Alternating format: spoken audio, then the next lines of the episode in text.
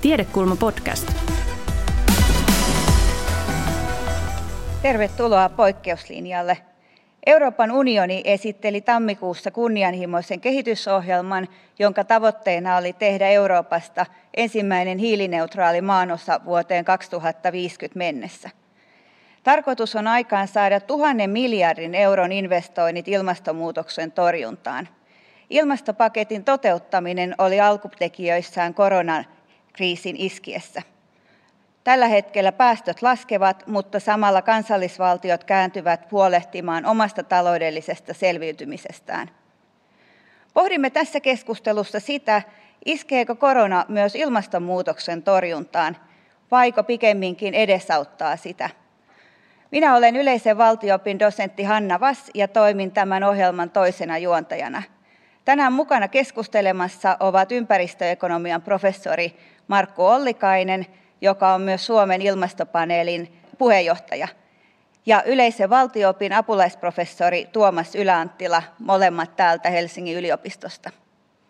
Tämä keskustelu on osa, ylpeä osa tänään käynnistynyttä Helsingin yliopiston Siksi tiedekampanjaa. Siksi tiedekampanjan lähtökohta on, että koronakriisissä tiede on osoittanut arvonsa.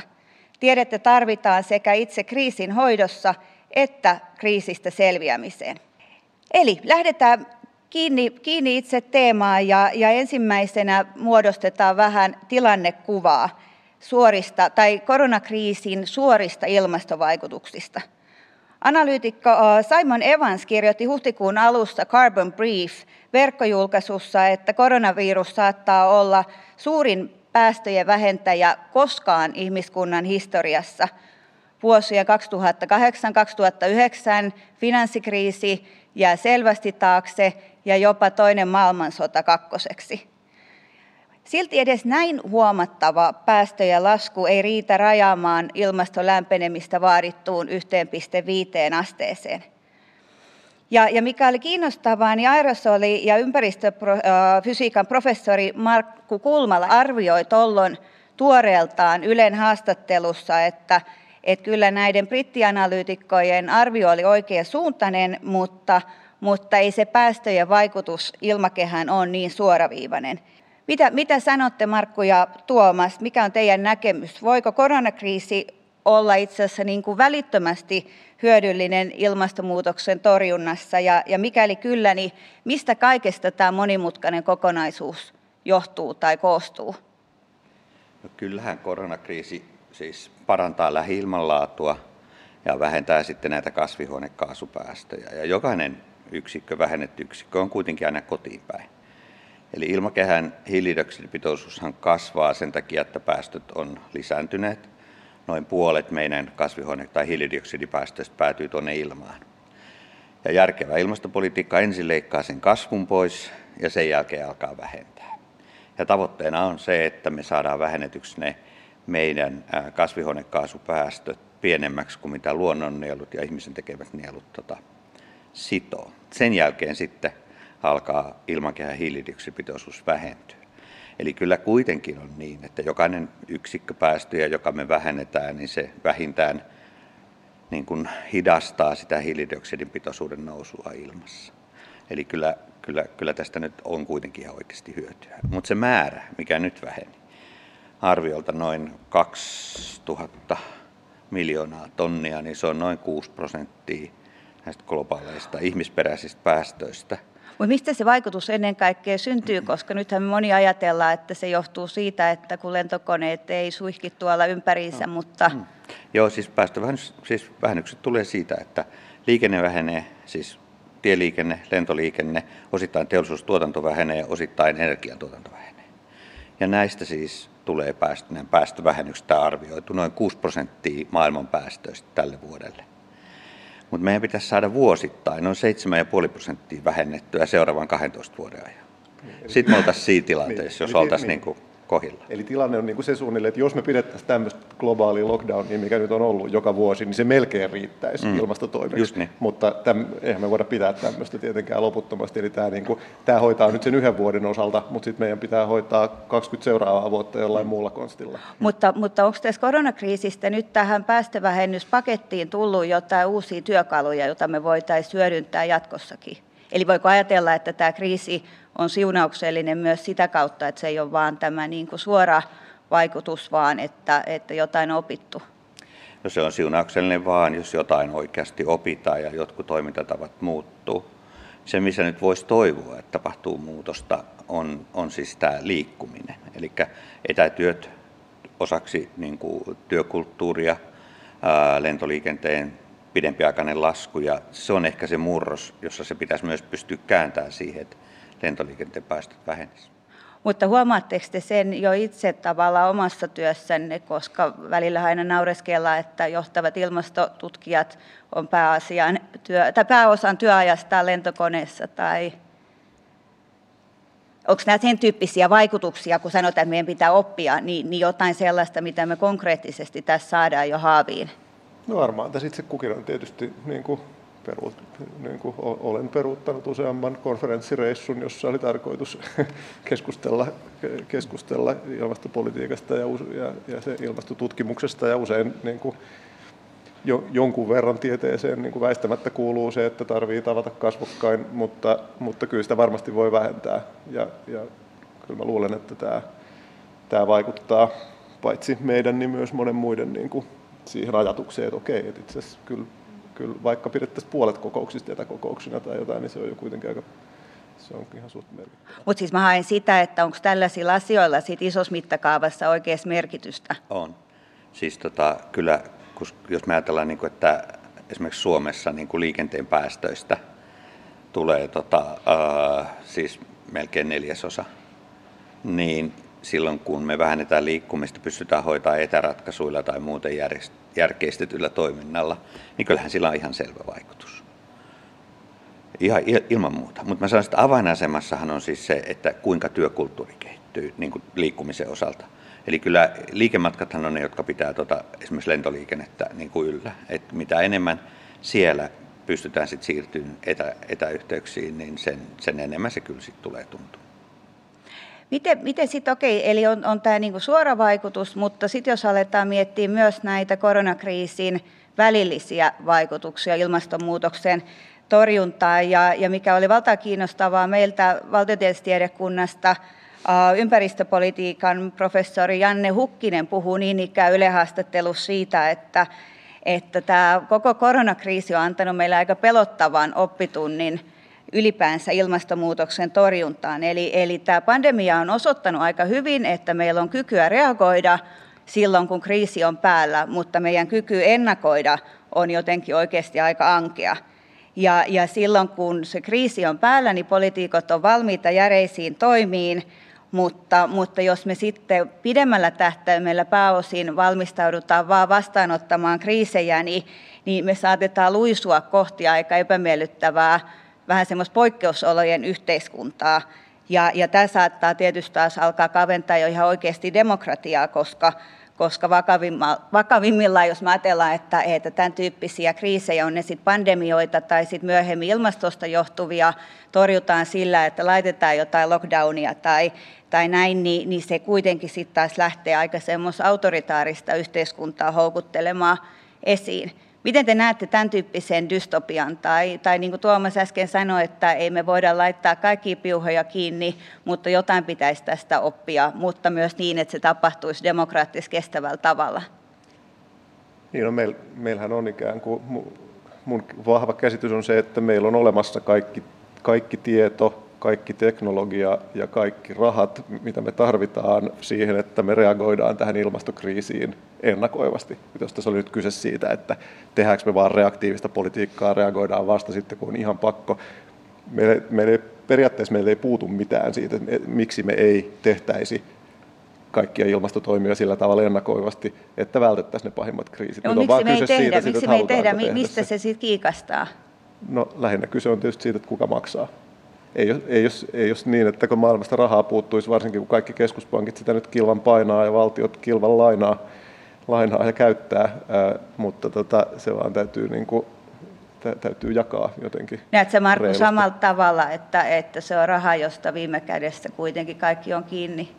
No en mä kyllä esimerkiksi niin kuin EUn osalta enää ajattele, että se on kiinni rahasta. Että kyllähän EUssa on ymmärretty se, että, että tota, ilmastopolitiikka on oikeastaan tärkein niitä tekijöitä, jotka luo uusia liiketoimimahdollisuuksia. Mutta se ymmärtämisen, ymmärryksen synty on vaan mennyt aika pitkän aikaa.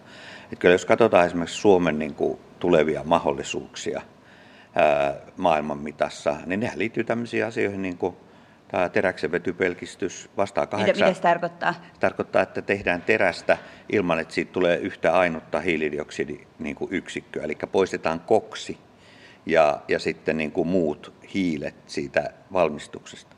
9 prosenttia maailman päästöistä tulee teräksen valmistuksesta. Nyt yhtäkkiä SSAB luo teknologian, jossa koko, kaikki päästöt on hiides, ja, ja tota, sitten ensimmäinen laitos tulee markkinoille 2026. No sillä, jos millä maailma vallotetaan. Power to X, tämä toinen, eli että tehdään, otetaan hiilidioksidipäästöjä talteen, ja sitten tota, otetaan vetyä ja yhdistetään ne hiilivedyksi, eli siis öljyksi. Synteettinen kierrätyspolttoneste. Ensimmäinen ase, jolla me pelataan noin öljyntuottajavaltiot hiiteen tästä, täältä niin kuin markkinoilta.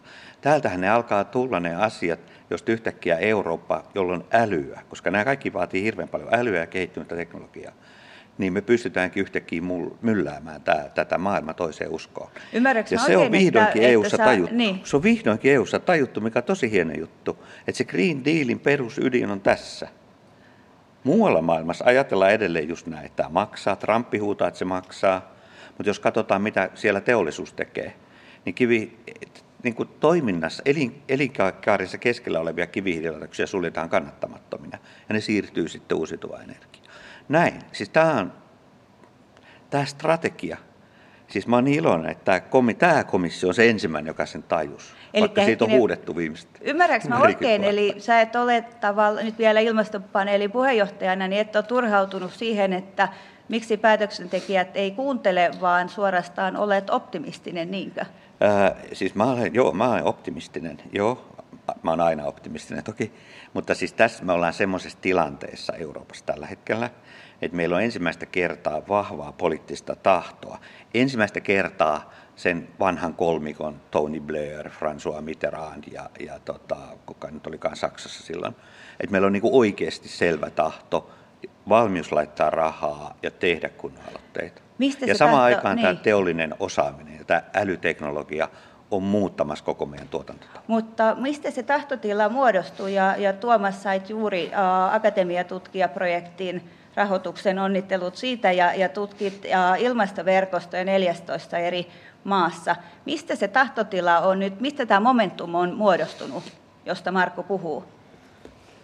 No se onkin hyvä kysymys. Niin kuin Markku sanoi, niin sitä on tietysti tosi pitkään on tie, tieteen tekijät toitottaneet sitä, että pitää tehdä jotain ja sitten ikään kuin teknologian kehittäjät kehittäneet sitä teknologiaa, taloustieteilijät sanoneet, että hei, itse asiassa on paljon kalliimpaa olla tekemättä mitään kuin tehdä nämä toimet.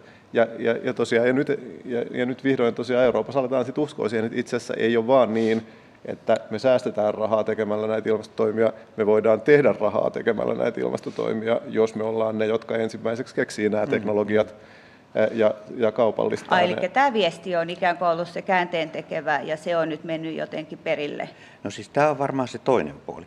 Mutta sitten toinen puoli voi olla tietysti se, että on myös nähty, että, että on olemassa joukko maita ja maaryhmiä, joita me ikinä saada mukaan ilmastotoimiin. Mitä, mitä ne on? No, öljyntuottajamaat, Venäjä, öö, katsotaan kuin, mihin asentoon USA kääntyy. USAhan tekee aktiivisesti toimia, joilla niin kuin ilmastotoimia heikennetään. Ja, ja tota, mikä keino on voittaa tällaiset isot poliittiset struktuurit, ei taatusti niin kuin päätöksenteko muutu. Ei mikään muu kuin jyllätä sieltä markkinoiden kautta ne nurin. Ja, ja sitten niin otetaankin toinen taktiikka, että ei, ei yritetäkään enää poliittisesti vakuuttaa, koska ne on pässinpäitä, mutta vedetään niiltä jalat alta pois tämän teollisen strategian avulla. Miten jos, jos vielä otetaan kiinni siitä, mitä Janne Hukkinen puhui, eli tämä hänen dystopia-ajatus, jos yritän tulkita sitä, mitä, mitä sanotte, niin, niin, niin se, että, että ehkä me ollaan siirtymässä nyt kuitenkin ihan oikeasti siihen ennakointiin, eikä, eikä enää olla siinä puhtaasti reaktiivisessa vaiheessa. Ja se ennakointi voidaan ilmeisesti tehdä kuitenkin demokraattisen yhteiskuntajärjestelmän pelisääntöjä noudattaen. Onko tämä tulkinta mielekäs? Joo, mutta tietenkin, tietenkin demokratiassa voi tapahtua monenlaisia muitakin asioita, että on, kun ikävä kyllä on olemassa myös poliittisia voimia, jotka haluaa käyttää, ää, käyttää tätä ilmastoasiaa oman, niin kuin, oman asiansa ajamiseen ja etsii niitä äänestäjiä, joilla, joilla niin kuin, jotka joille voi uskotella, että niillä on tässä jotain menetettävää, ja uskottelee mm. niille, että niillä on tässä jotain menetettävää, ja sitten hankkii sillä, sillä niin kuin, ö, omaa poliittista valtaa. Et toki se vaara on niin kuin aina olemassa, ja se, se, sitä keskustelua jatkuvasti käydään, mutta, mutta, mutta kyllä, mä, kyllä mäkin olen optimisti tässä suhteessa, että Eli jonkun, jonkun tyyppinen paradigman muutos on tapahtunut, jonkunlainen siirtymä vähän erityyppiseen ikään kuin asenne ilmastoonkin. Eurooppalaisittain. Eurooppalaisittain. Mm. Mutta miten se on sitten tavallaan isossa kuvassa mahdollista olla optimistinen, koska tässä on kuitenkin niin vahva keskinäisriippuvuus, ja jos meillä on näitä pahiksia, jotka ajattelee vain omia taloudellisia intressejään, niin miten me voidaan tehdä globaalissa mittakaavassa kestävää ilmastopolitiikkaa? No kyllähän se yksi iso asia on esimerkiksi se, että me päästäisiin niin kuin irti öljystä jos me vapaudutaan öljystä, se tarkoittaa, että merkittävä määrä poliittisia riippuvuuksiakin katoaa saman tien. Että on vähän eri asia niin kuin ilmaston kannalta nämä riippuvuudet kuin esimerkiksi tuotantoketjujen riippuvuudet, joihin nyt törmättiin tässä tämän koronan yhteydessä. Mutta kyllä mä sanoisin, että varmaan tuo öljy, joka on se hardnut joka tapauksessa, on se, on, on se isoin asia. Ja jos me löydetään ne teknologiset ratkaisut, joilla se niin kuin, sitä ei ikinä enää kannata louhia tai pumpata ulos tuolta maasta, niin, niin silloin myös koko joukko asioita ratkeaa. Voi olla, että lähi geopoliittinen asemakin muuttuu, maailman niin kuin valtapolitiikassa tapahtuu muutoksia. Ensimmäistä kertaa Venäjä joutuu miettimään, että hei, pitäisikö meidän tehdä jotain muuta kuin rakentaa niin kuin yksinvaltiutta öljyvaraa. Että sittenhän tässä lähtee niin kuin hirmuinen ketjureaktio Hei, me ollaan tässä aika paljon puhuttu nyt siitä, että, että mitä päätöksentekijät ymmärtävät tai eivät ymmärrä. Ja meillä olisi nyt mahdollisuus saada interventio tähän keskusteluun aika keskeiseltä Suomen ympäristöpolitiikan toimijalta.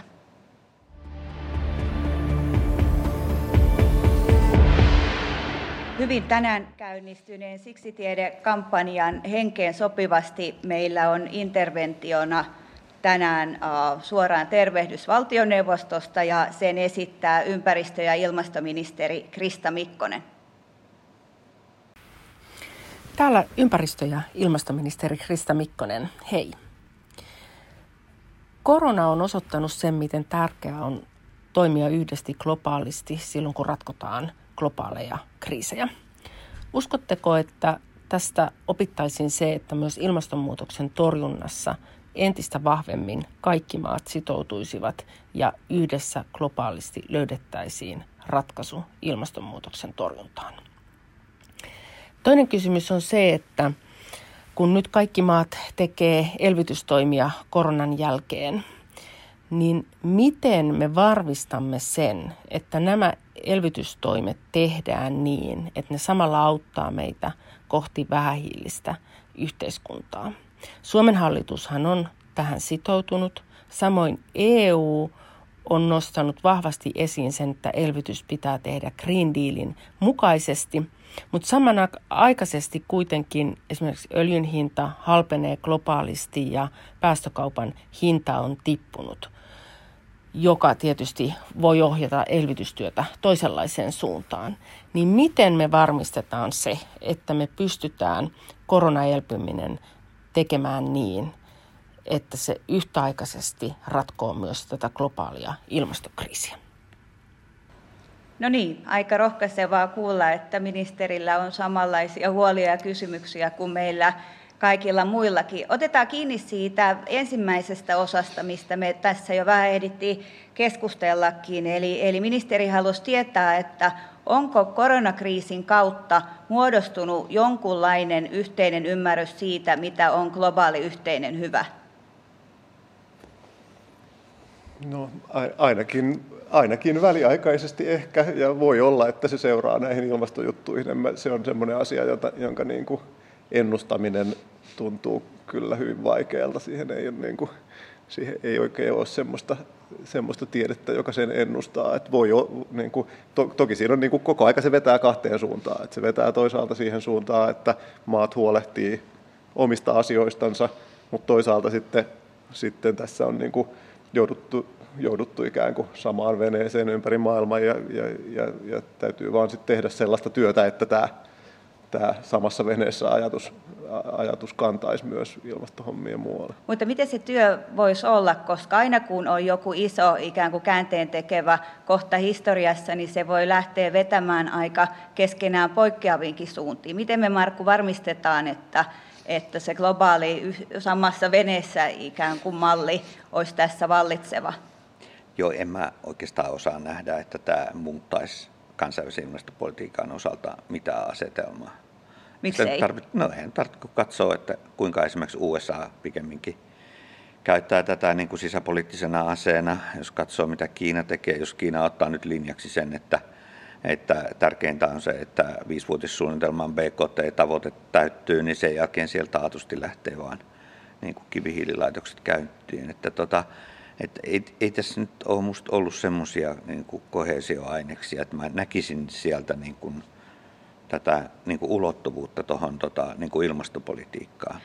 Jos jossain jotain tapahtuu, voi tapahtua sillä niin kuin sektor, sek, sektoraalisessa toiminnassa. Että kansainvälinen, kansainvälinen lentoyhtiöt tietää, että ne on nyt pulassa. Ne on monta vuottakin pulassa. Ja tämähän olisi niille sellainen niin kuin historiallinen paikka miettiä nyt uudestaan se, että miten kansainvälinen lentoliikenne ja ilmasto suhteutuu toisiinsa. Että siellähän tehtiin muutama vuotta, pari, kolme vuotta sitten tuli tämä, tota, tämä tota, mm, tämmöinen niin kuin sopimus siitä, että ne kompensoi päästöjään, mutta se oli vähän niin kuin puolivillainen päätös osan siis lentoyhtiöt. Joo, lentoyhtiöt. Mutta että jos ne lähtis kehittämään jotain fiksumpaa yhteisesti, niin silloin tällä sektoraalisella tasolla tässä voisi tapahtua jotain kohesiota. Mutta en niin noiden maiden politiikan välillä. No, no, tähän, tähän niin. maat, ja tuohon maat tietysti voisi, niin kuin, tai, tai niin kuin, koska, koska lentoyhtiöitä joudutaan pelastamaan, on jo pelastettu ja joudutaan pelastamaan lisää julkisella rahalla, niin tietenkin ne, niihin täytyisi mm. sitten laittaa niihin rahoituspaketteihin sellaisia ehtoja, että että Kyllä. ne pakotetaan tekemään tämmöisiä juttuja. Niistä myös mietit, eikö tässä kuitenkin ole erilaisille vipuvarsille nyt tilaa? Joo, siis elvytysmielessä on, kyllä joo, mutta Ranskahan antoi rahaa suoraan ja Suomi on antanut rahaa suoraan. Niin, ja Trump antoi että rahaa ei näitä siis suoraan, siis, niin, ja kuka niin, sen Norskin niin, niin, että, en mä tiedä, eihän näihin mitään. ole liittynyt mitään. Mm. No miksi ei ole liittynyt, no, koska eikö nyt olisi just yli tuhannen taalan niin, paikka tai euron täytyy paikka? varmaan hallitukselta kysyä, että miksi no, mutta miten sä itse näet, miksi ei ole niin tehty? No en osaa kyllä oikeasti sanoa. Turhauttaa varmasti no, aika lailla. No siis joo, tässä on kuitenkin tämmöinen murrosaika, että tässä voisi tehdä jotain. Obamahan teki aikanaan hienon tempun, kun Obama pelasti sen ää, autoteollisuuden USAssa. Ja sen paketin yksi ehto oli se, että, sinne, että ne alkaa kehittää ja tuottaa sähköautoja. Siitähän nämä amerikkalaiset sähköautot sai sitten niin kuin oman boostinsa. Tesla tietenkin sitten tuli vähän muutakin kautta, mutta mutta ei, ei, se nyt sen vaikeampaa, tai että sitä on mm. tehty ja siihen on malleja ja mm. muuta, mutta sitten mm. jotenkin kun tulee tämmöinen paniikki, että apua nyt ne menee huomenna konkkaan, jos ei ne saa rahaa, niin sitten unohdettiin kirjoittaa se ympäristöehto sinne. Niin. Mutta eikö se nyt ole myöskin paikka, mihin me tieteentekijöinä voitaisiin iskeä, että Joo. me muistutetaan päätöksentekijöitä, kyllä, että nyt mm. olisi sauma? Joo, siis sehän on ilman muuta meidän tehtävä. Mutta tuossa Finnaariassa ne oli niin sukkelia, että ei siihen niinku, hmm. enää niinku ehtinyt niinku mitenkään. Finnaarilla itsellähän on siis ihan nyt totuuden nimissä sanottakoon niinku, ihan niinku kansainvälisesti katsottuna ihan kohtuullisen kunnianhimoinen ilmasto-ohjelma. Mutta että sitähän olisi voitu nyt uudelleen katsoa ja niinku tarvittaessa sitten niinku vähintään arvioida. Ja vaikka sitten olisikin tultu siihen tulokseen, että okei, siellä on tehty kaikki mikä voidaan, niin sitten se olisi ainakin todettu, taikka sitten ehkä tarkennettu. Jos otetaan kiinni vielä toisesta osasta ministerin kysymystä, eli hän halusi tietää, että, että miten koronakriisistä päästään ympäristön kannalta keske, äh, kestävästi ulos. Ja, ja, ja puhuit Markku jo tuossa Kiinassa, jos me katsotaan vuosien 2008-2009 finanssikriisiä, niin sehän sai erityisesti Kiinan päästöt kasvuun. Eli kriisin jälkeen maa elvytti talouttaan investoimalla raskasti savupiipputeollisuuteen, hiilivoiman käyttö lisääntyi. Eli, eli miten vältetään se, että, että oh, ei niin kuin toistettaisi samoja virheitä. Ja sitten toinen on tämä EUn ilmastopaketti, josta myöskin puhuit aika lämpi, lämpöisesti tai lämpimästi.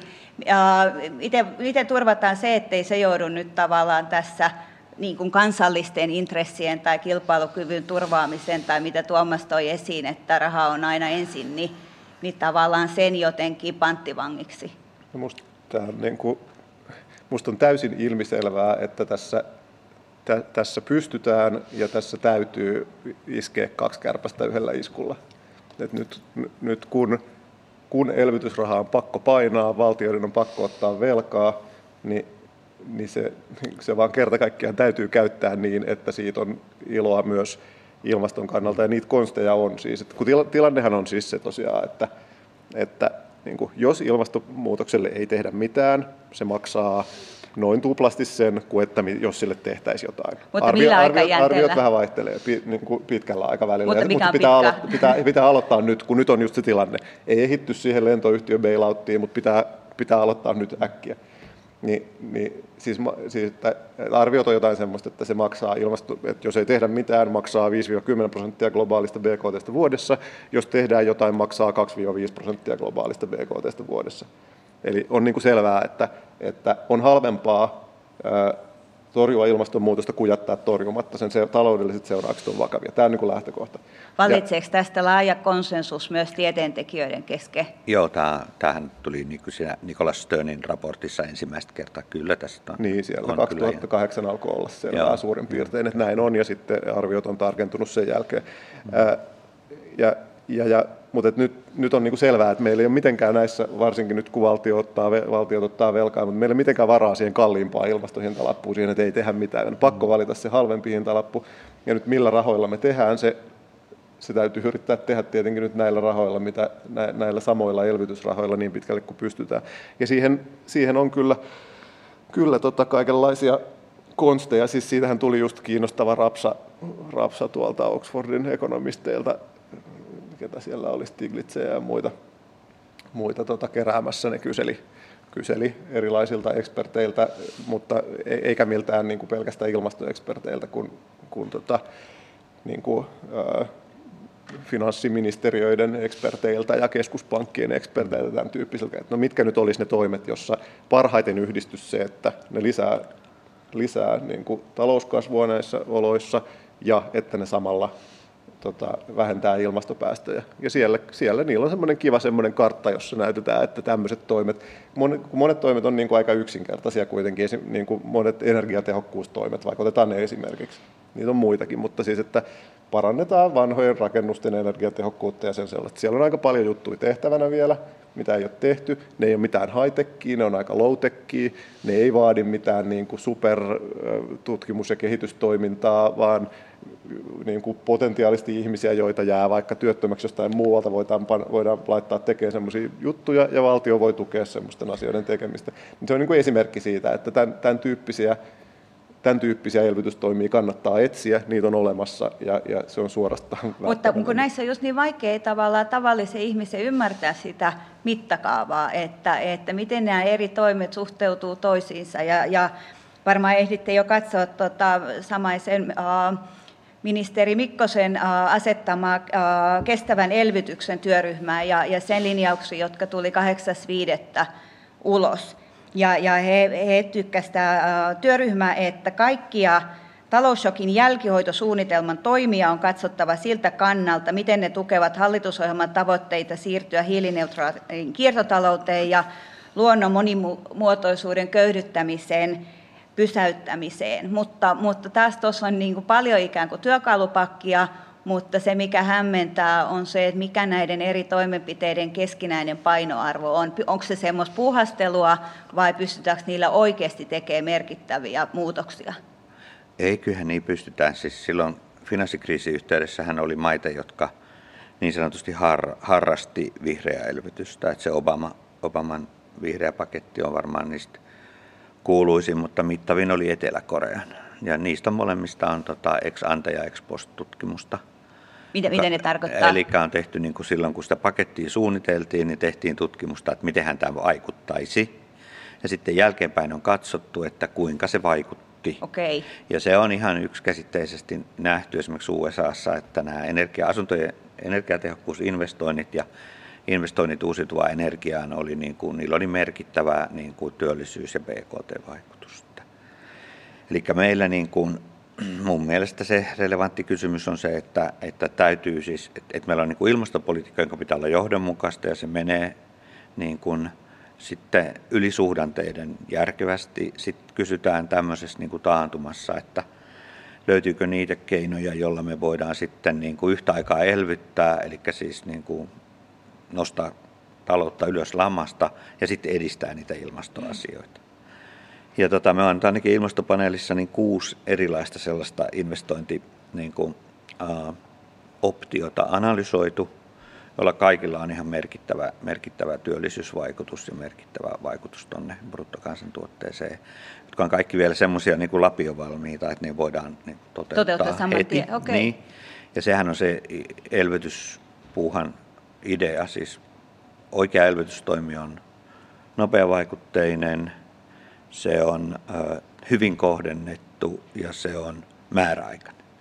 Niin että se siis toimii niin kuin suhdannetta niin, vastaan, eli vaikut, nostaa joo. sitä kysyntää, eikä sitten pahenna sitä suhdannekiertoa, kun ollaan nousuvaiheessa, jos puhutaan elvytystoimista. Eli nämä on niin kuin ne toimet, jotka meidän pitäisi ottaa tuolta syksyltä käyttöön. Ensi syksynä. Ja, niin. Ja sitten tota, sitten kun tavallaan talous lähtee niin kuin nousuun, niin sen jälkeen nojata siihen niin kuin meidän ilmastopolitiikan pitkäaikavälin linjaan. Se on mun mielestä se systeemi. Ja sitten kun meillä alkaa tämä, tämä, tota, tämä ää, velhan maksu, ja sitten ruvetaan miettimään, että millä se tehdään. Sitten katsotaan kaikki nämä haitalliset verotuet, mitä meillä on. Et me pelkästään dieselin tuesta saadaan melkein puoli miljardia vuosittain.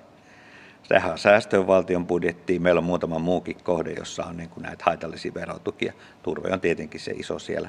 Mm, niin kuin, että yhtäkkiä meillä on niin kuin paljon siis rahaa ilman, että meidän tarvitseekaan mennä siihen, mihin kaikki mielellään menee, eli, eli palkansaajan verotukseen.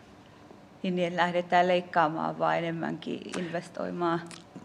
Niin, no siis elvytys on aina investointia. Kyllä, kyllä, mutta tarkoittaa Taikka, myös, että sitä mm. voi ajatella niin kuin investointina tiettyjä joo, toimenpiteitä. Kyllä, joo. Miten, miten he, jos vielä nyt tiivistetään, koska meitä tieteentekijöitä usein syytetään siitä, että me annetaan selviin kysymyksiin aivan liian monimutkaisia vastauksia. Eli, eli varmistetaan nyt se, että, että ministeri sai omaan interventionsa tarkat vastaukset. Eli, eli muotoilen kysymyksen vielä niin, että, että jos me halutaan nyt varmistaa, että tästä korona-ahdingosta päästään ympäristön kannalta keskeisestä, tai kestävästi ulos, niin mitkä on ne ihan keskeisimmät, ilmeisimmät mahdollisuudet, tai sitten toisaalta ne sudenkuopat, orastavat riskit, jotka ei mitenkään saa päästää realisoitumaan?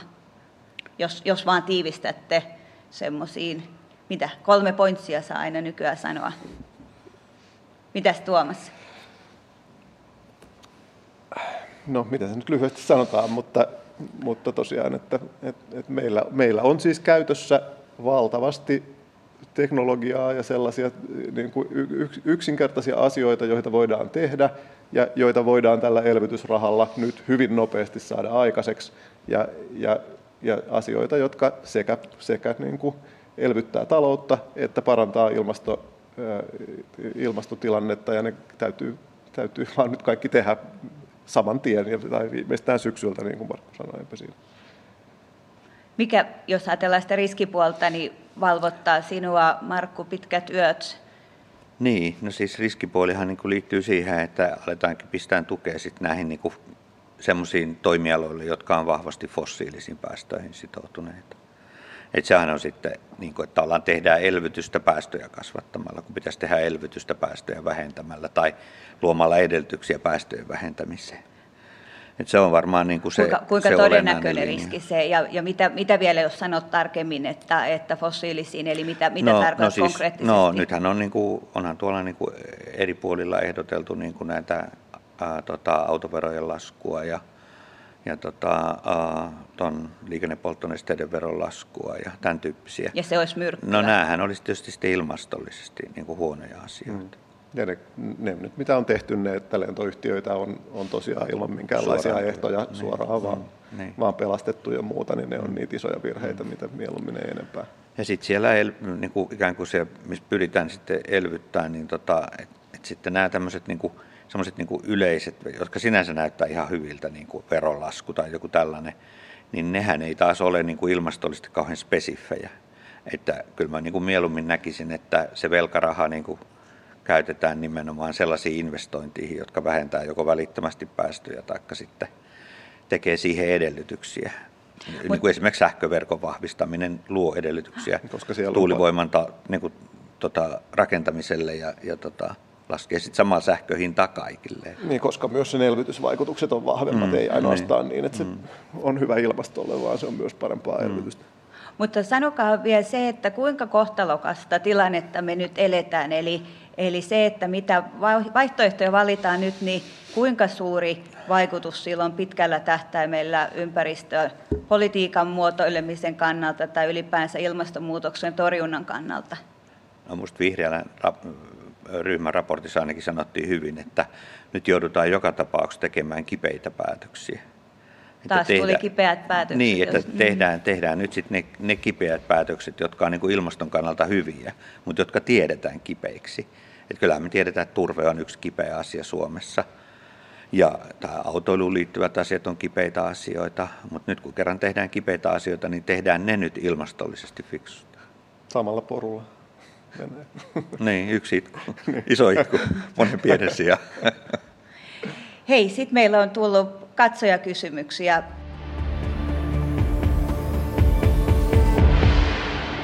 Katsojakysymyksetkään ei ole varmasti ihan helpoimmasta päästä tämän teeman ja, ja aihepiirin huomioiden. Ja, ja yksi tai kaksi on itse asiassa tullut etukäteen. Ja, ja ensimmäinen on, ähm, tai sen esittää Paula Schöna, kestävän kehityksen erityisasiantuntija, dosentti Aalto-yliopistosta. Ja, ja Paula kysyy näin. Koronakriisi on osoittanut, että näinkään mullistava lockdown ja monenlainen toiminnan supistaminen eivät riitä vähentämään ilmastopäästöihin, tarvitta, tai ilmastopäästöihin tarvittavaa määrää, vaan vastaavat vähennykset tarvittaisiin vuosittain. Tarvitaan siis systeemisiä muutoksia määrällisten muutosten rinnalle ja sijaan. Mitkä ovat merkittävimmät mekanismit, joilla näitä systeemisiä muutoksia voidaan saada aikaan ja millä aloilla? Ja sitten hän jatkaa vielä näin. Onko koronaelvytyksen ehdollisuus keino saada aikaan nopeita ja painavia muutoksia päästöintensiivisiin aloihin?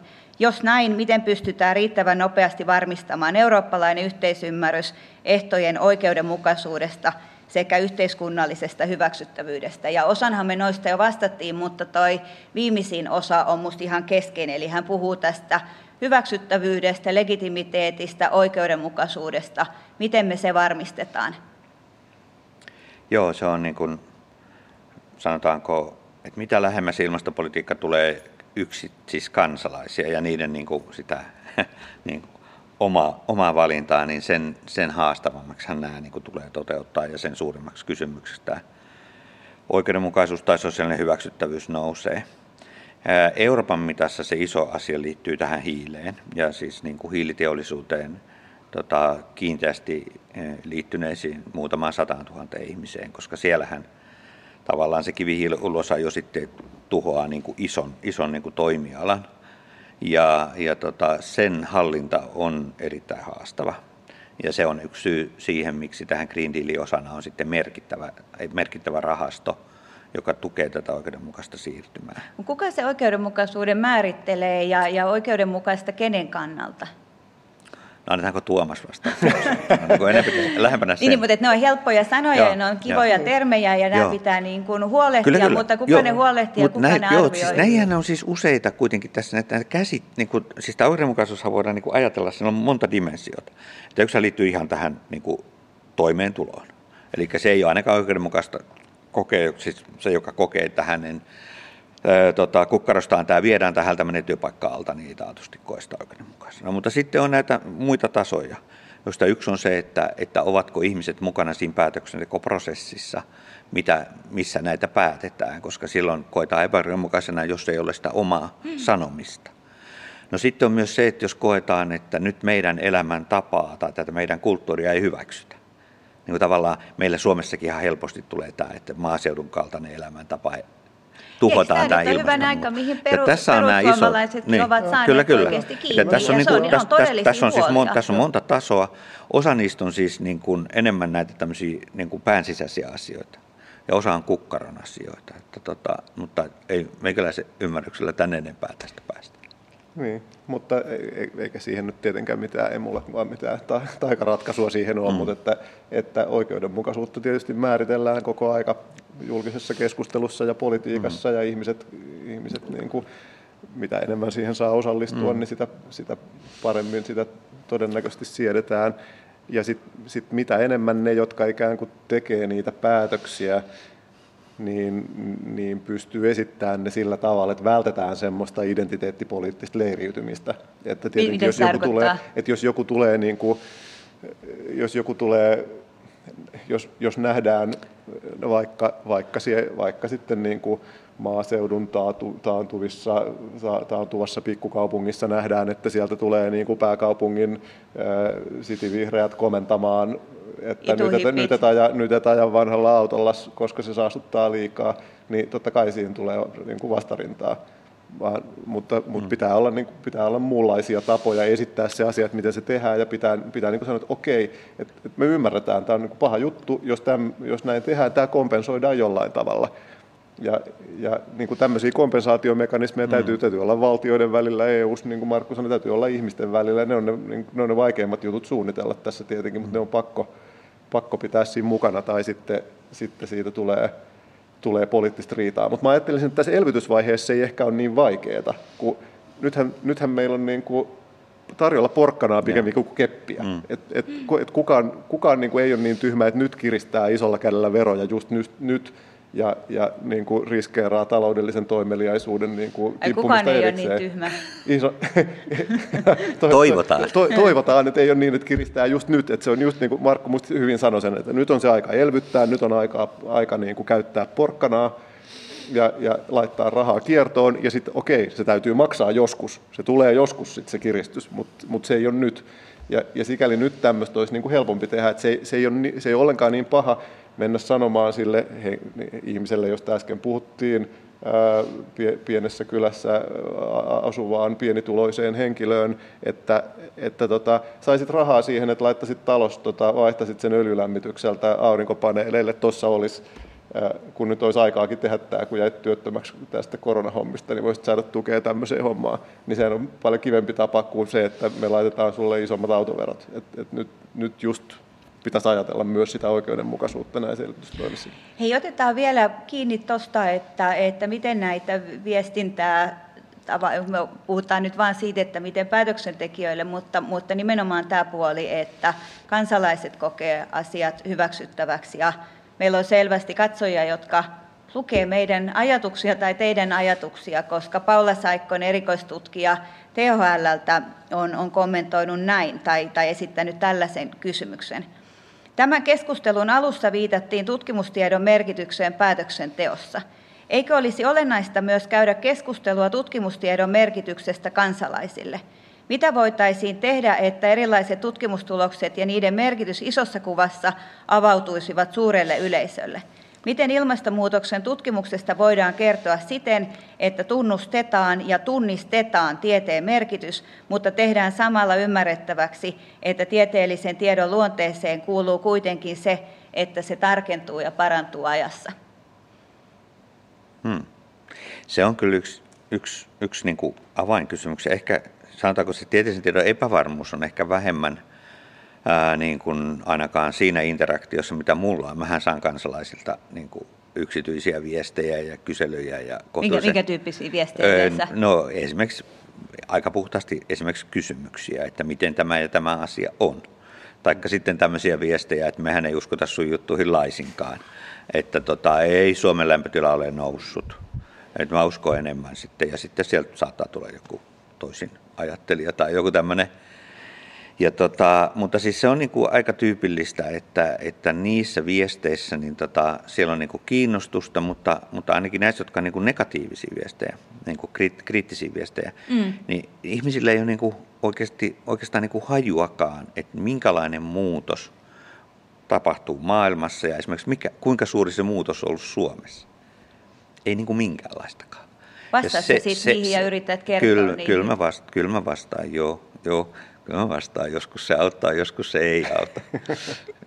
tota, kyllä, mä, joo, kyllä mä sen teen. Mutta, tota, mutta että, kyllä sen niin kuin näkee, että se, se, että mitä ilmastonmuutos saa aikaan, niin sitä ihmiset eivät niin kuin koe tai osaa nähdä tai ne eivät tiedä.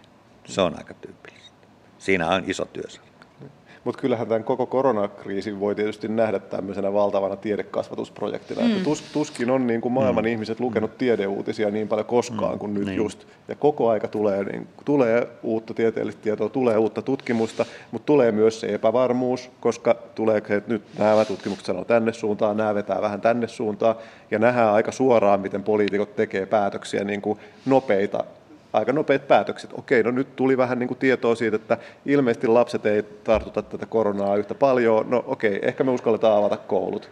Niin kuin tämän tyyppisiä juttuja tehdään koko aika ja sitten katsotaan, että no, mitä tapahtuu, säädetään, tutkitaan lisää.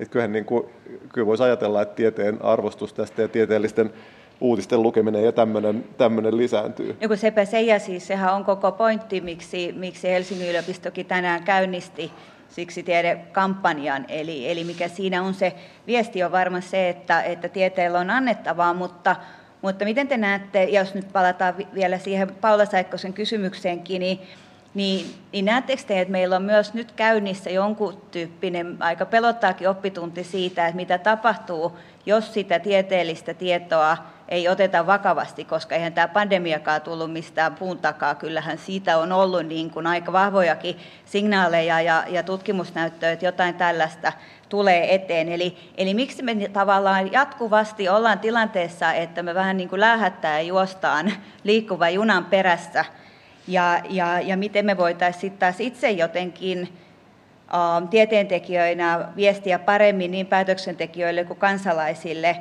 sitä, että, että ilmastonmuutos lisää jatkossa tämän tyyppisiä riskejä tai jotain muita riskejä, eikä, eikä niitä voida lähteä niin kuin vaan viime hetkellä torjumaan, vaan että pitää ymmärtää, että tilanne on nyt tässä, tai tavallaan tilanne, tilanne on päällä, sanotaan näin. Sitten ilmastonmuutos on niin kuin suhteessa hitaammin etenevä kuin tämmöinen yksittäinen pandemia. Että näitä ei voi ihan verrata toisiinsa.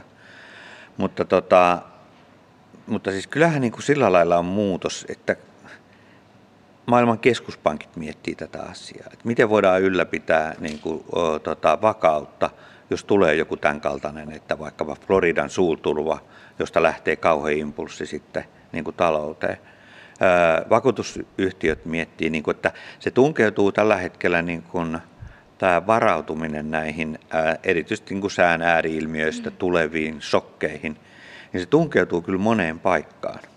Ja se on, että et tässäkin nyt voi ehkä sanoa, että siihen on osittain herätty. Osittain siihen kyllä vaikuttaa varmasti nämä IPCCin kolme viimeistä ää, tota, raporttia, jotka niin kuin, kuvasi aika lohduttoman tilan siitä, että miten tämä globaali ilmastojärjestelmä ja sen seuraukset sitten esimerkiksi merissä alkaa näkyä. Mutta tota, se on, ja niin kuin, siinä, se on, siinä se on tutkijoiden viesti hetkellä, otettiin vakavasti, sit, sitä se meni on, perille. Joo, sanotaan, että sitä on nyt niin kuin näissä sanotaanko, ammattimaisemmissa toimijoissa, niin kuin ne on ottamassa sitä nyt vakavasti. Mitä ne toimijat on? No siis niin kuin, niin kuin mä sanon, keskuspankit niin, niin esimerkiksi, niin, niin, siis okay, niin, niin, vakuutuslaitokset, nämä tämän, tämän myös aika laajalle. Niin, niin, niin, niin. niin. Mutta että sitten tietysti kyllä sen näkee myös sitten tuolla niin kuin päivän politiikassa, kun, kun huitelee sellaisia tyyppejä, jotka on, on ollut kuitenkin tämmöinen niin kuin, tietynlaisen populistisen politiikan, joka halveksuu tiedettä ja tietoa ja muuta, niin tämmöistä on niin kuin mm. kuitenkin se on lisääntynyt vähän niin kuin pidemmällä aikavälillä, mutta kyllä siltä on mun mielestä nyt niin kuin aika lailla silleen lähtenyt siipiä tässä ja, ja, ja, ja tavallaan sikäli niin kuin luottamus tieteeseen parantunut ja, ihme, ja niin kuin, siis tulee mieleen eräs presidentti, joka ehdotti, että pitäisikö syödä desinfiointiainetta, niin kyllä se aika pellen siinä itsestään tekee, kun se niin kuin, ja, ja, ja se on yksi, yksi niistä harvoista, joiden, niin kuin, joiden kannatusluvut menee huonosti nyt tässä kriisissä. Että melkein kaikkien hallitusten kannatusluvuthan menee tosi hyvin ja mm. ihmiset on niin kuin silleen, että joo, okei, katon, ne, se, ne nyt ehkä seuraa tuota niin, tiedettä, niin, ne yrittää tehdä ei jotain. Pysty, pysty enää tekemään ohuella ainakaan, niin kuin, että se uppoisi no, iso no, äänestäjä, niin, niin, niin semmoisen isolla tieteen dissaaminen. Ei ihmiset ole kuitenkaan sit on, niin kuin, enemmistö ei sit kuitenkaan ole niin, kuin niin tyhmää, että niihin menisi semmoinen niin kuin, se, semmoinen kaikkea tietoa ja tiedettä ja kaikkea niin kuin täysin halventava tapa tehdä politiikkaa. Mutta, mutta toi on kiinnostava pointti myös siitä näkökulmasta. Me ollaan nyt aika paljon tässä puhuttu ikään kuin, pitääkö ennakoida vai reagoida, ja ennakoiminen on parempaa tietysti kuin reagointi, mutta, mutta entäs jos ajatellaan ylipäänsä niin kuin ympäristö- ja ilmaston tutkimusta, niin, niin, niin kuinka sellaista edelläkävijää tai, tai edelläkäyvää se on ollut tai sitten enemmänkin vähän myöskin perässä laahaavaa. Tuleeko teille jotain semmoisia konkreettisia esimerkkejä, joka, joko omis, omasta, omanne, oman uranne aikana tai, tai kollegoiden töissä, jossa jota pitkään ei ole ikään kuin yhteiskunnallisesti koettu relevanttina tai kollegat ei ole arvostaneet ja sitten jossain vaiheessa on huomattu, että ei vitsi, että mitä se tyyppi teki on oikeasti aika merkityksellistä. Hän näki jotain sellaista, mitä moni meistä ei ymmärtänyt. Joo, vähän vaikea miettiä. Siis, tota, tämä esimerkiksi tämä Euroopan unionin päästöoikeuskauppa, sehän tuli ihan puhtaan tämmöisen teoreettisen harjoituksen tuloksena aikanaan se idea. Ja se oli ihan niin kuin, voisi sanoa ehkä niin kuin irti tästä arkipäiväajattelusta kokonaan. Se koko siis päästökaupan idea? Joo, perusidea. Mistä, joo. mistä se sitten tuli? Se tuli siis niin kuin parilta kaverilta, jotka miettii, niin kuin käytiin semmoista kousselaista keskustelua, että pitääkö hoidetaanko ympäristöongelmat mieluummin niin, että määritellään omistusoikeusympäristö, jolloin markkinat hoitaa sen, vai pitääkö tehdä jotain muuta. Ja sitten se oli tämmöisen kousselaisen omistusoikeusajattelun niin kuin vaan viemistä eteenpäin.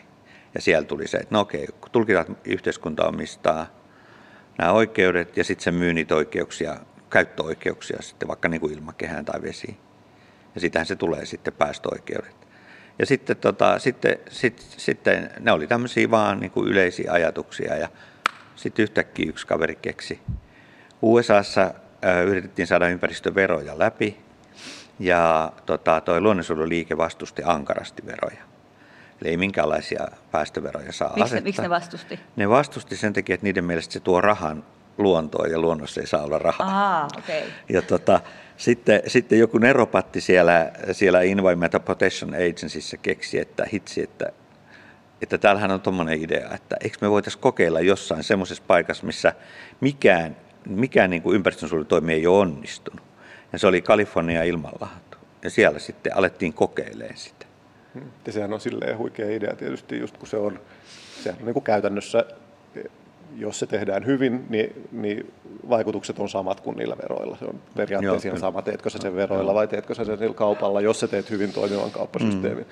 Ja, ja, mutta siinä on se, niin kuin se hyväksyttävyys, ei, ja nyt ei puhuta sosiaalisesta hyväksyttävyydestä niin kuin, niin kuin tavallaan ää, laajoille äänestäjäjoukoille välttämättä, mutta että, että tietenkin monelle niin kuin, monille niin kuin firmalobbareille esimerkiksi ja tämmöisille etujärjestöille ja tällaisille, niin mm. kyllä se vaan niin kuin vero kuulostaa heti tosi pahalta, kauppa mm. kuulostaa heti tosi mm. hyvältä. Mm. Ja, ja just sen takia tämä, niin kuin, kyllä kai sitä Euroopassakin kuitenkin sitten sitten Euroopassakin oli silloin tätä, että tehdäänkö veroilla tätä ilmastohommaa, no tehdäänkin kaupalla, no se meni läpi paremmin tälle niin kuin mut, mut, niin. tietyille porukoille. EUhan, EUhan vastusti Kiotossa. Niin. EU vastusti henken ja niin, veren päästökauppaa, ei missään niin. tapauksessa. Mutta siis tuo Marko esimerkki il, il, päästökaupasta, että sehän on oikeasti aika kiehtova, että, että tulee jostain vähän ehkä ulkokehältä tai marginaalista mm, joku mm. tollainen idea, ja, ja sitten se pääsee lentoon. Ja, ja meillähän on kuitenkin olemassa myös poliittisesti, ei nyt ehkä ohjattua, mutta ainakin suunnattua tutkimusta, jos nyt mietitään eri instrumentteja Suomesta, strategisen tutkimuksen neuvosto, Tuomas ja minä ollaan mukana kansalaisuuden kuilut ja kuplat hankkeessa, joka, joka on tämän STNn rahoittama. Miten te näette, että, että voiko nämä olla myös sellaisia instrumentteja, että me saataisiin mukaan päätöksentekoon tai ylipäänsä tuettua tutkimusta, joka ei laahaa perässä, vaan pikemminkin on, on semmoista avantgardistista tai, tai jotenkin edellä aikaansa? mikä, mikä teistä SNT-hankkeessa on avantgardistista? Itsekin olen muutamassa mukana, kysy vaan. Se, oli, se olikin kysymys, että, niin, että, että, että joo, no, kertokaa miten se rahoitusinstrumentti teistä toimii tällä hetkellä, mutta ennen kaikkea, että voisiko se, koska jo, jostainhan tuollainen tutkimusidea, mitä, mitä vaikka Marko mainitsit tuossa, niin, niin tarvii rahoituksen, jotta se pääsee lentoon. En mä tiedä, tuleeko sieltä STNstä ne yllättävimmät jutut. Että parhaimmillaan ne voi tietenkin, joku sellainen projekti voi napata jonkun jossain, mm. synty, kyllä ne, jossain, kyllä ne yllättävät jutut tulee perustutkimuksesta ja ne on yllättäviä just sen takia, kun niitä ei yritetty tehdä tietynä niin. tavallaan, tie, ei ollut sitä tiettyä päämäärää, vaan tulee joku yllätys, sitten huomataan, että Aa, tätä voi käyttää tässä, hop. Ja semmoisena niin kuin tavallaan välittäjänä ne ehkä voi toimia. Hmm. Niin sieltä, sieltä voi siis tulla tietysti, kun siellä, siellähän korostuu tämä stakeholder-yhteistyö, että, mm. että se on ehkä Mikä, se... se tarkoittaa? Että ollaan niin kuin erityyppisten teemoihin liittyvien sidosryhmien kanssa paljon tekemisissä ja tietenkin voi olla, että siitä, siitä interaktiosta tulee joskus jotain niin kuin toteuttamiskelpoisia ajatuksia sitten, joita voidaan tutkimuksessa jalostaa. Mut se on siis ehkä nä- se niin. niiden antis. Mutta siis näettekö te, että Suomessa tällä hetkellä tuetaan sellaista ilmastotutkimusta, joka oikeasti auttaisi näitä megalomaanisia ongelmia ratkomaan? No varmaan osin, mutta kyllä tässä nyt tietysti yhteiskuntatieteilijän mielellään nostaa tämmöisen tuoreen tutkimustuloksen, joka oli, että, että viimeisen muutaman vuosikymmenen aikana niin kaikesta ilmastoon liittyvästä tutkimusrahasta niin 5 prosenttia on käytetty yhteiskuntatieteelliseen ilmastotutkimukseen ja 95 prosenttia muuhun. Ja, ja niin kuin, ää, no, tämän tutkimuksen tekijöiden mielestä se oli misallocation ja, ja huon, niin kuin huonosti, huonosti hoidettu, Mut mutta, siis mutta voisi vois, niin niin. vois kai nähdä, että siihen suuntaan jotenkin siirrytään, että okei, että teknologisia ratkaisuja niin kuin yhä enemmän on, ilmastotiede sinänsä niin kuin tietää, mitä pitää tehdä yhä enemmän, niin nyt yhä enemmän pitäisi painottaa siihen yhteiskunnalliseen puoleen ja siihen just, että miten se taakka jaetaan, miten se saadaan poliittisesti läpi, kaikki näiden asioiden Eli, eli tarkoitat, että just tämä tutkimus. sosiaalinen puoli, niin. mistä tuossa oli puhe, niin, että sitä ei tavallaan tutkita oikeudenmukaisuuspuoli niin. ja kaikki se, että miten se käytännössä tehdään. Käyttäytymispuoli, ja käyttäytymistieteet, niin miten ihmiset saadaan. Behavioralaiset tieteet. Että... Niin, niin. okei. Okay. Miten ihmiset saadaan tekemään oikeita valintoja ilman, että se on niille pakottamista, vaan ne saa, se on suorastaan kivaa Ja sitten, sitten varmaan se interaktiokin, että tota, on se sillä kyllä, sit, niin kuin tuon ilmastotutkimuksen kannalta, niin onhan meillä sellainen tilanne esimerkiksi, että ei me oikeasti vielä tiedetä, että kuinka paljon, niin kuin, kuinka paljon noin nielut sitoo CO2. Ja, ja tota, silloin varmaan myös vaikutusta sitten, että miten sitä kannattaisi vaikkapa nielupolitiikkaa miettiä. Ja sitten on tämä näin, että, että missä meillä on näitä yhteiskuntatieteellisiä tarpeita ja missä on sitten se tiedon tarve taas sit sieltä luonnontieteestä. Näitä tämmöisiä niin kuin synteettisiä hankkeita, niin kuin se on varmaan se toinen kanssa, jonka osuus on aika pieni. Hmm. Kyllä ne aika niin kuin puhtaita luonnontiedehankkeita olleet, ne on ilmasto. Hmm. Kertokaa hei vielä tähän loppuun, että, että miten te itse ilmasto- ja ympäristöpolitiikan tutkijana ja, ja, ja, ja, ja, ja myöskin ehkä osittain myös sen niin kuin toimijana, niin, niin näette oma roolinne yhteiskunnassa tällä hetkellä? Mikä on, Markku, kaikista tärkein juttu, mitä sä teet ja mitä sä aiot tehdä seuraavan parin vuoden aikana? Mikä, mikä on sun merkitys yliopistolle ja ylipäänsä yhteiskunnalle? No, kyllähän tietysti yhteiskunnalle varmaan se työ on tässä ilmastopaneelissa ja kyllä se on aika suora hallituksen työn niin kuin ilmastopolitiikan auttaminen. Eli se on varmaan se ihan niin kuin, ihan niin kuin se ehdoton. Tutkimusmielessä sitten sitten tota, niin on kyllä varmaan niin kuin tämmöiset tietynlaiset saumakohdat, niin kuin, jotka liittyy aika paljon just tähän nieluun ja päästöihin eri puolilla, siis niin kuin metsien käyttö, maatalouden niin kuin uudelleenjärjestely ilmaston näkökulmasta ja tämän tyyppiset asiat on ehkä ne, jotka on sitten mulla. Hmm, Entä Tuomas, mikä saa sinut nousemaan aamulla sängystä? Herätyskello. se menee. Ei, mä, mähän en ole tietenkään, Markko on tietenkin täysin ytimessä tässä tieteen yhteiskunnallisessa vaikuttavuudessa. Ilmastopaneelihan on siinä just just keskeinen, että mä en, en toki ole sellaisessa, sellaisessa asemassa, vaan ehkä vähän niin kuin erilaisissa vaiheessa myös tieteellistä uh, uraani no, siinä, siinä mielessä, että, että mä, teen, mä, mä, mä teen sitä niin. etupäässä niin kuin tutkimuksen kautta ja sen kautta, että kommunikoin tutkimuksestani ja tulen tänne keskustelemaan ilmastosta. Mutta, mutta tarkoitan sen sun tutkimuksen aihepiirin kannalta, mikä siinä on ytimessä, miksi, miksi se on tärkeä tutkimusta? No siinä yritetään just saada selville sit niitä syitä, että miksi, miksi jo, jotkut maat tekevät parempaa ilmastopolitiikkaa kuin toiset maat. Ja, ja niin kuin on näitä yksinkertaisempia syitä, mistä puhuttiin aikaisemmin, että jotkut maat on isoja öljyntuottajia ja se on niin kuin selvä juttu.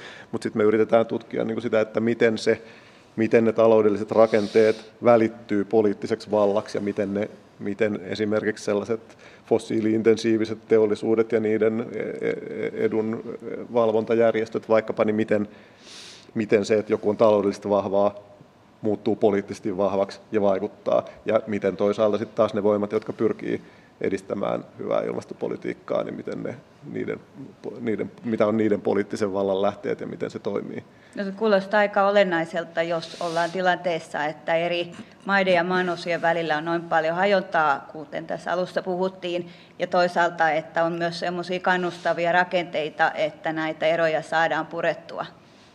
Hei, tuhannet kiitokset teille, teille keskustelijoille. Ehkä, ehkä ilmastokin tästä pienen askeleen kohenee. Kiitos. Ja ensi keskiviikkona keskustellaan EUn ahdingosta koronakriisin hoidossa ja roolista koronaexitin ohjaamisessa. Silloin mukana ovat Eurooppa-tutkija Timo Miettinen ja poliittisen historian apulaisprofessori Johanna Rainio-Niemi Helsingin yliopistosta. Viikon päästä tavataan poikkeuslinjalla. Siksi tiede.